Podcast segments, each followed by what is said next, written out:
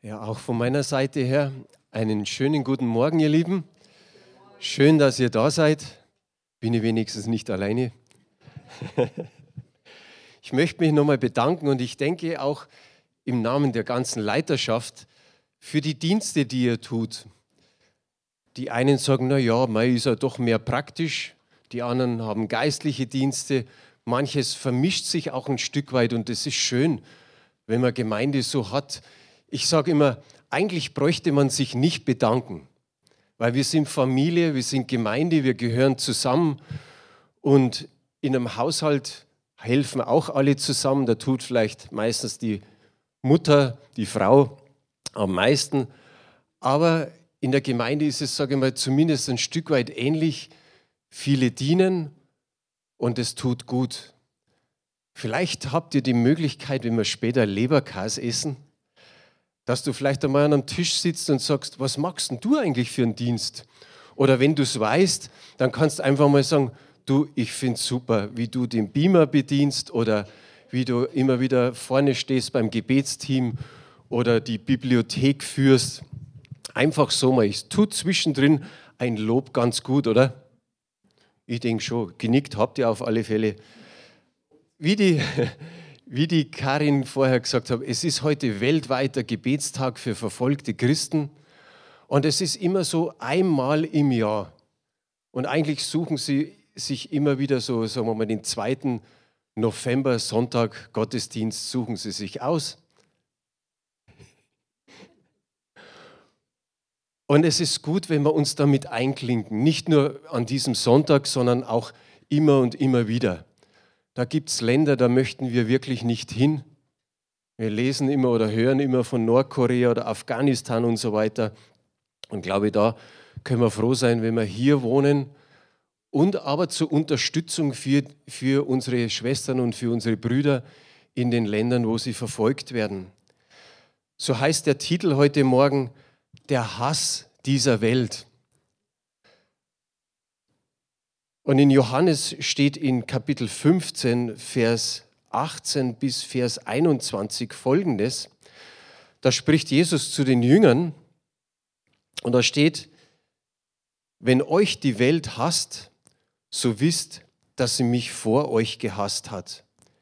Wäret ihr von der Welt, so hätte die Welt das ihre lieb, weil ihr aber nicht von der Welt seid, sondern ich euch aus der Welt erwählt habe, darum hasst euch die Welt. Denkt an das Wort, das ich euch gesagt habe, der Knecht ist nicht größer als sein Herr. Haben sie mich verfolgt, so werden sie auch euch verfolgen. Haben sie mein Wort gehalten, so werden sie eures auch halten. Aber das alles werden sie euch tun, um meines Namens willen, denn sie kennen den nicht, der mich gesandt hat. Diese Worte zeigen, dass Jesus Realist ist. Er verspricht seinen Jüngern hier auf Erden nicht den Himmel, den gibt es auf Erden tatsächlich nicht. Manche Christen meinen immer so, die treten mit dem Anspruch auf, das Reich Gottes ließe sich ganz auf dieser Welt schon errichten. Aber wenn wir die Worte von Jesus hören, dann sehen wir, dass das ein bisschen anders ist. Manche sind überzeugt, dass ein echter Glaube an die Kraft des Heiligen Geistes schon jetzt alles Negative befreit oder uns von allem Negativen befreit. Aber Jesus sieht es anders. Jesus sagt in dem Sinn, Jesus Nachfolge ist auch Leidensnachfolge. Das wissen besonders die Christen, für die wir später beten werden, die weltweit verfolgt werden, die um ihres Glaubens willen verfolgt werden. Aber wenn wir Jesus anschauen oder anhören, was er hier gesagt hat, das sind so mehr oder weniger seine Abschiedsworte zu den Jüngern im Garten Gethsemane. Da hat er es ganz klar und deutlich angekündigt. Und ich habe heute einfach nur 3 kurze Punkte für diese Predigt und dann werden wir ins Gebet gehen. Der erste Punkt, oder ich sage euch die 3 Punkte mal einfach. 1. was Jesus erwähnt. 2. wozu Jesus erwählt. Und 3. woran Jesus erinnert. Kannst du ruhig den ersten Punkt nochmal hertun. Was Jesus erwählt. Jesus weiß in dieser dunkelsten Nacht seines Lebens, was auf ihn zukommt, aber er weiß auch schon, was den Jüngern bevorsteht. Ich glaube, wir sind alle bibelkundig, zumindest die meisten von uns. Jesus hat in den Wochen davor schon mehrmals, also dreimal etwas angekündigt. Das steht unter anderem in Matthäus 16, Vers 21. Da heißt es, seit der Zeit fing Jesus an, seine Jünger zu zeigen, dass er nach Jerusalem gehen und viel leiden müsse von den Ältesten und Hohepriestern und Schriftgelehrten und getötet werden und am dritten Tage auferstehen. Es ist hier schon etwas da, nämlich Jesus geht in dieses Leiden hinein, in Verhaftung, in Verhöhnung, in Auspeitschung und bis hin zum Kreuz. Aber er geht auch hinein in Anfechtung und in Einsamkeit. Er geht hinein in Todesängste und letztendlich auch in Gottverlassenheit. Und wenn wir uns die Jünger anschauen, was bedeuten diese Stunden, diese letzten Stunden mit Jesus, was bedeutet es für die Jünger? Wir können eins sagen, es bedeutet Schlafen statt Wachen. Ihr wisst alle, da im Garten Gethsemane, er hat seine Jünger mitgenommen, sie hätten mit ihm beten sollen und sie schliefen. Immer wieder hat er sie aufgeweckt und am Ende hat er gesagt, könnt ihr nicht eine Stunde mit mir wachen? Wenn wir das andere Beispiel anschauen, die Jünger, sie sind geflohen, statt ihm beizustehen. Alle Jünger sind auf einmal abgehaut. Nein, der Petrus war noch da, aber er verleugnete ihn, statt dass er sich bekannt hat zu ihm. Und der allerletzte, ich sage mal, der Judas Iskariot, er hat ihn verraten, statt ihn zu unterstützen.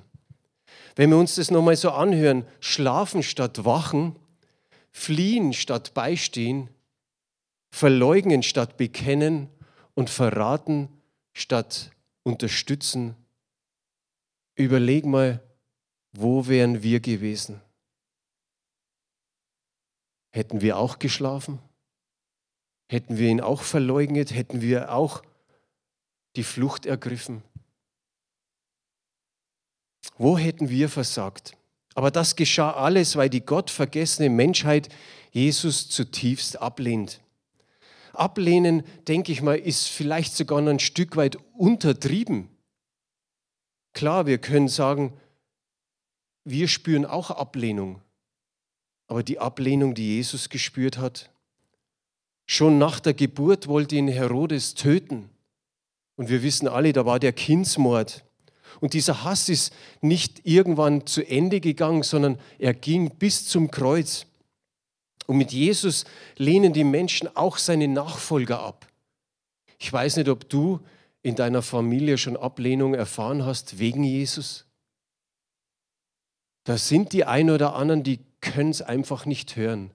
Die wollen von Jesus nichts hören.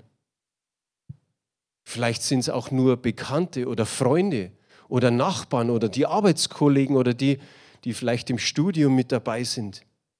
Aber alle lästern sie an irgendeiner Zeit ab.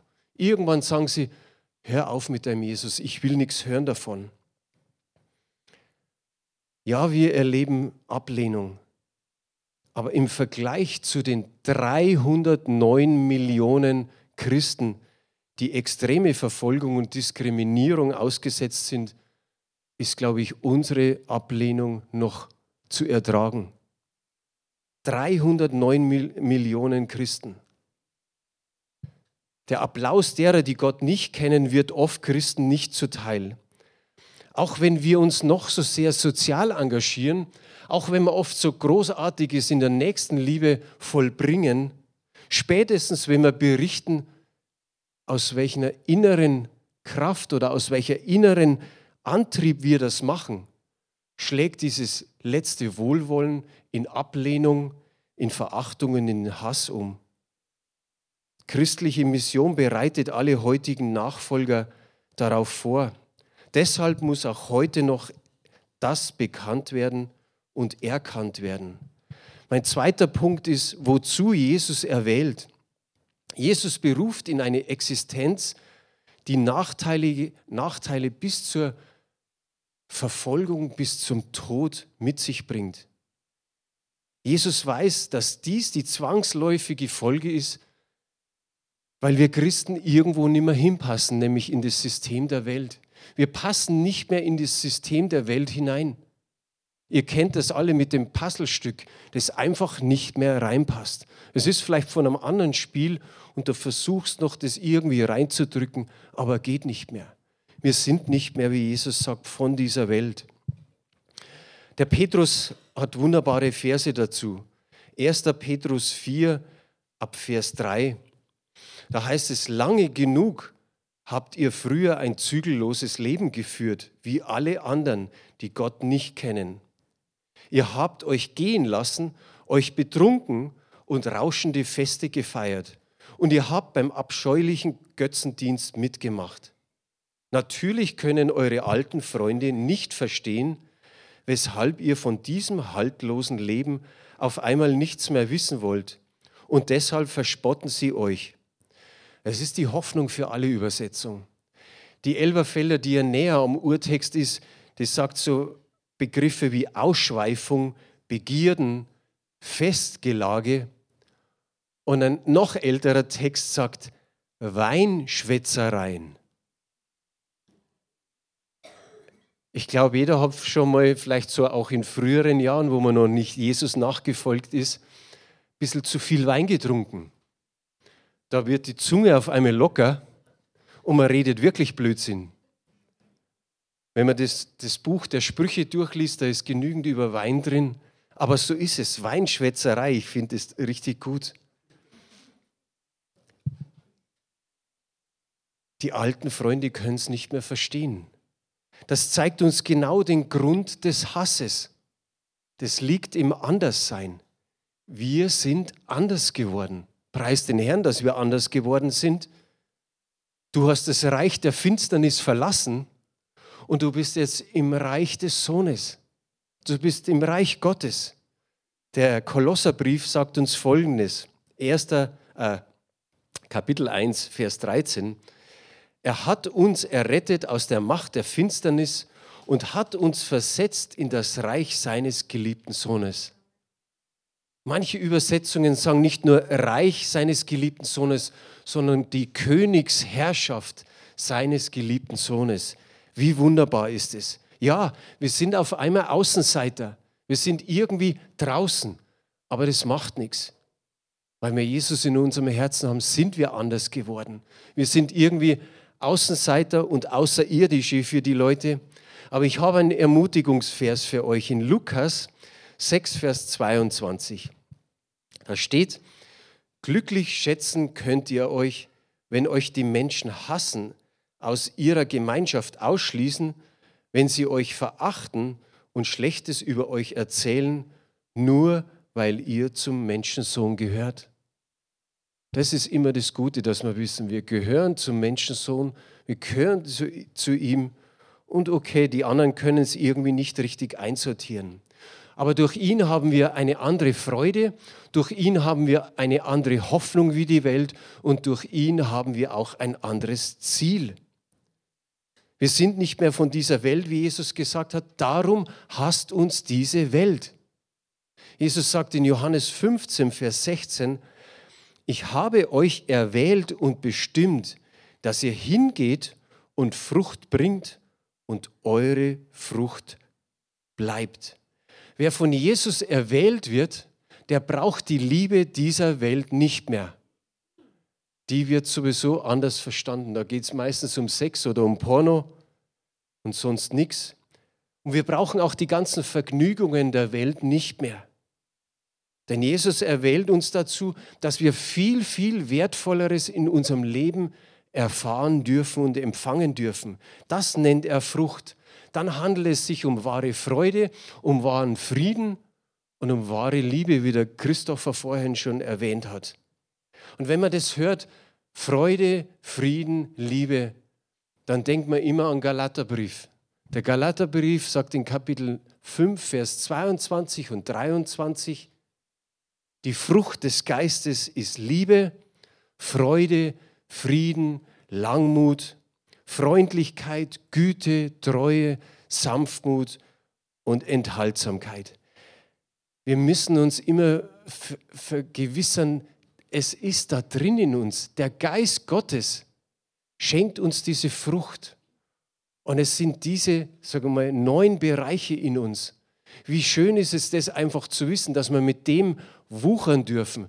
Wenn im Römerbrief Kapitel 5, Vers 5 steht jetzt hier nicht, aber wenn es da heißt, dass die Liebe ausgegossen ist in unsere Herzen durch den Heiligen Geist, dann ist es das Wunderbare, dass wir wuchern dürfen. Ich sage immer, da ist so viel Frucht drin in uns.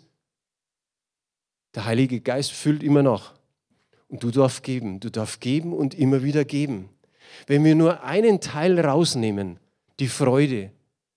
Ich sage mir immer, wir Christen, wir müssten so mit Freude strahlen, egal wo wir sind, egal welchen Menschen wir begegnen, einfach die Freude versprühen, wie so wie du Parfüm versprühst. Einfach, dass das rauskommt. Egal, ob du an der Kasse bist, mit jemandem sprichst oder vielleicht in der U-Bahn oder wo auch immer. Wir dürfen das aussprühen und der Heilige Geist füllt immer wieder nach. Da ist nicht irgendwo dann ein Mangel drin. Und das ist das Wunderbare. Der Juli, der singt immer wieder bei seinen Predigten. Ich verschone euch mit meinem Gesang, aber wenn ich so jetzt an Freude denke, dann kommt in der Vorbereitung auf einmal ein Lied. Da denke ich mir, dann singe ich das Lied und denke mir, das passt ja. Da gibt es ein Lied, das heißt Etwas in mir. Also es ist in uns, die Frucht des Geistes, die Freude ist in mir.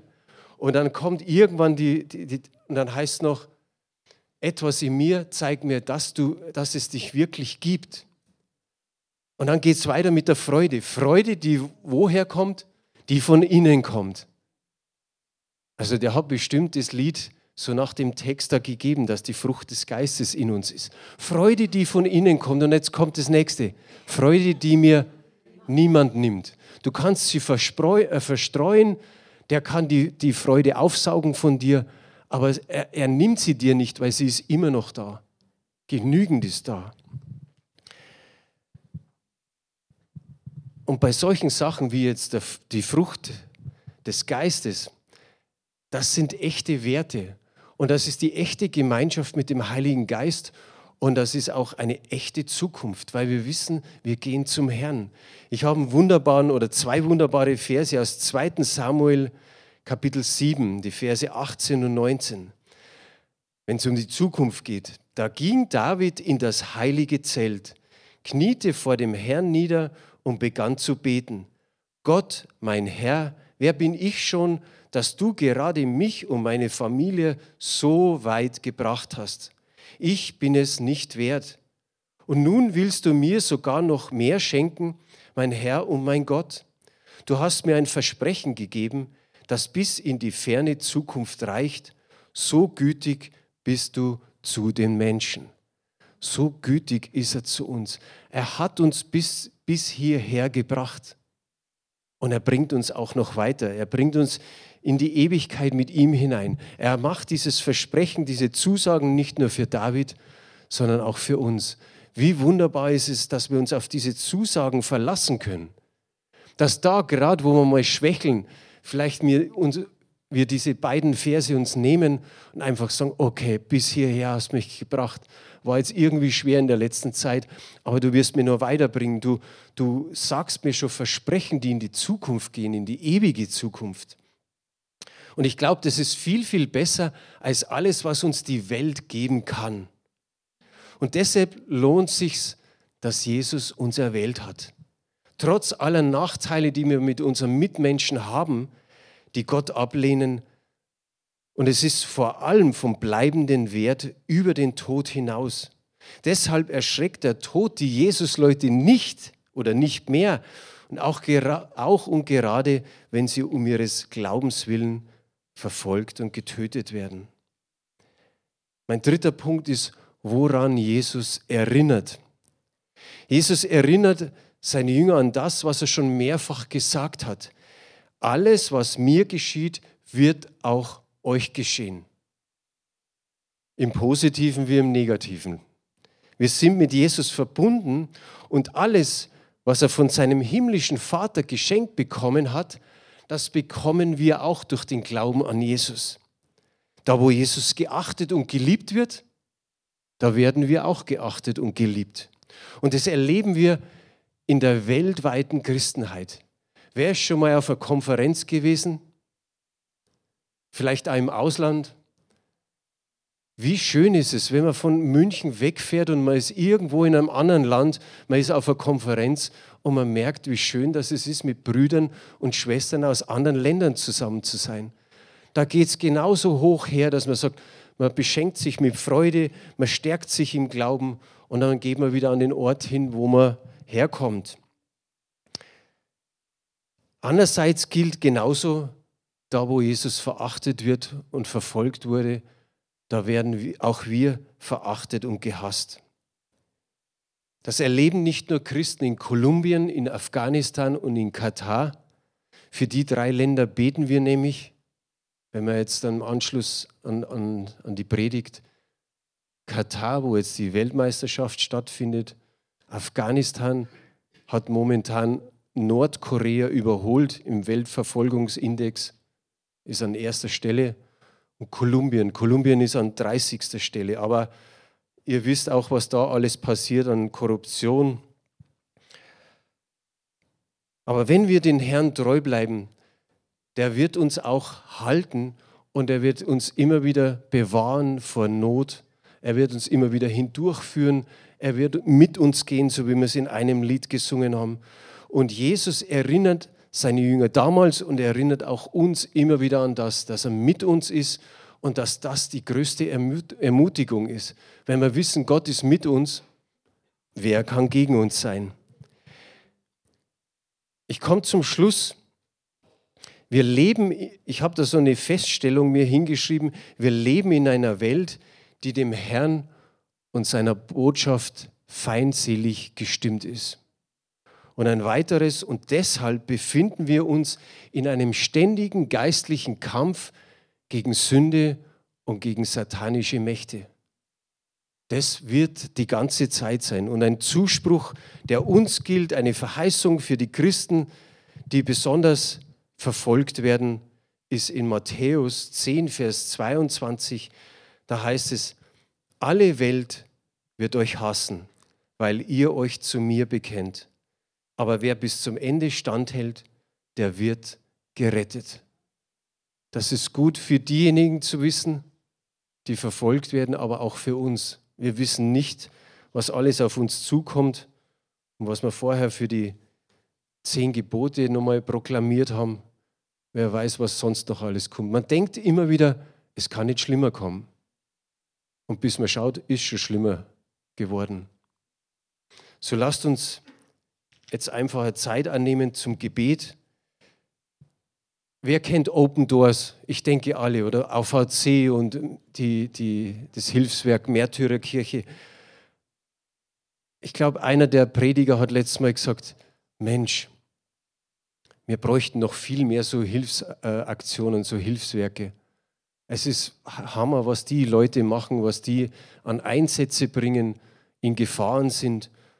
Und vielleicht, wenn wir für die Länder beten, betet da immer wieder für die Missionare, dass die wirklich gefestigt sind und gestärkt sind. Wenn ihr ein Heftchen gelesen habt von Open Doors, das ist immer das Wunderbare, dass so viele Zeugnisse drin sind und dass die meisten sagen, ich bin so froh, dass viele Christen für uns beten. Wir unterschätzen das oft, unser Gebet. Wir sagen, okay, jetzt beten wir da 10 Minuten oder eine Viertelstunde und was bringt es schon? Es bringt viel. Gottes Arm bewegt so mächtig.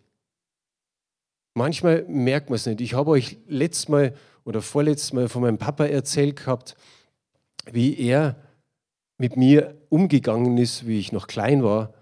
Und irgendwann, wo ich Christ geworden bin, habe ich gesagt, ich vergebe meinem Papa alles.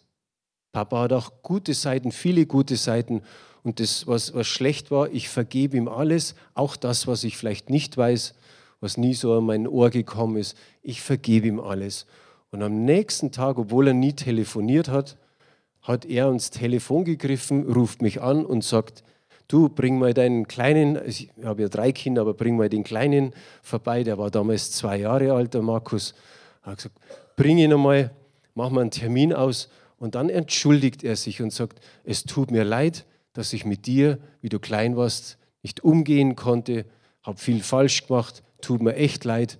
Dann habe ich gesagt, Papa, ich habe das schon vergeben. Das war am Tag davor. Und das hat mir einfach gezeigt, an diesem Beispiel, wie Gottes Arm ist. Er ist nie zu kurz, um zu helfen, um zu retten. Und er hat das, was ich im Geiste ausgesprochen habe, bewegt zu meinem Vater, damit er an Telefonhörer damals noch gegriffen hat und mir das mitgeteilt hat. Und ich konnte sagen, ich habe dir vergeben. Und so können unsere Gebete so viel bewegen in Kolumbien, in Katar, Afghanistan oder wenn du ein anderes Land nur auf dem Herzen hast, dann bet für ein anderes Land. Möchtest du mal die erste Folie hintun? Ihr seht da immer wieder diese 3 Länder. Das ist jetzt mehr so die Danksagungsfolie. Und tun wir die nächste Folie einfach her und dann ist eben die zweite Folie, da geht es mehr so ums Bitten. Das sind eigentlich nur Hilfen. Wir fangen mit Danken an, setzt euch zu zweit oder zu dritt zusammen. Wenn einer sagt, ich mag alleine beten, ist auch okay. Manche sagen einfach, das will ich jetzt nicht. Manche tragen auch vielleicht eine Maske und sagen, jetzt mag ich nicht, dass der eine direkt neben mir sitzt und nachher wäre hier noch angesteckt. Also fühlt euch frei. Bloß die Gruppen sollen nicht so groß sein, dass halt alle zum Beten kommen. Der Herr stärke euch und gebe euch, was euch der Geist Gottes einfach schenkt, zu beten.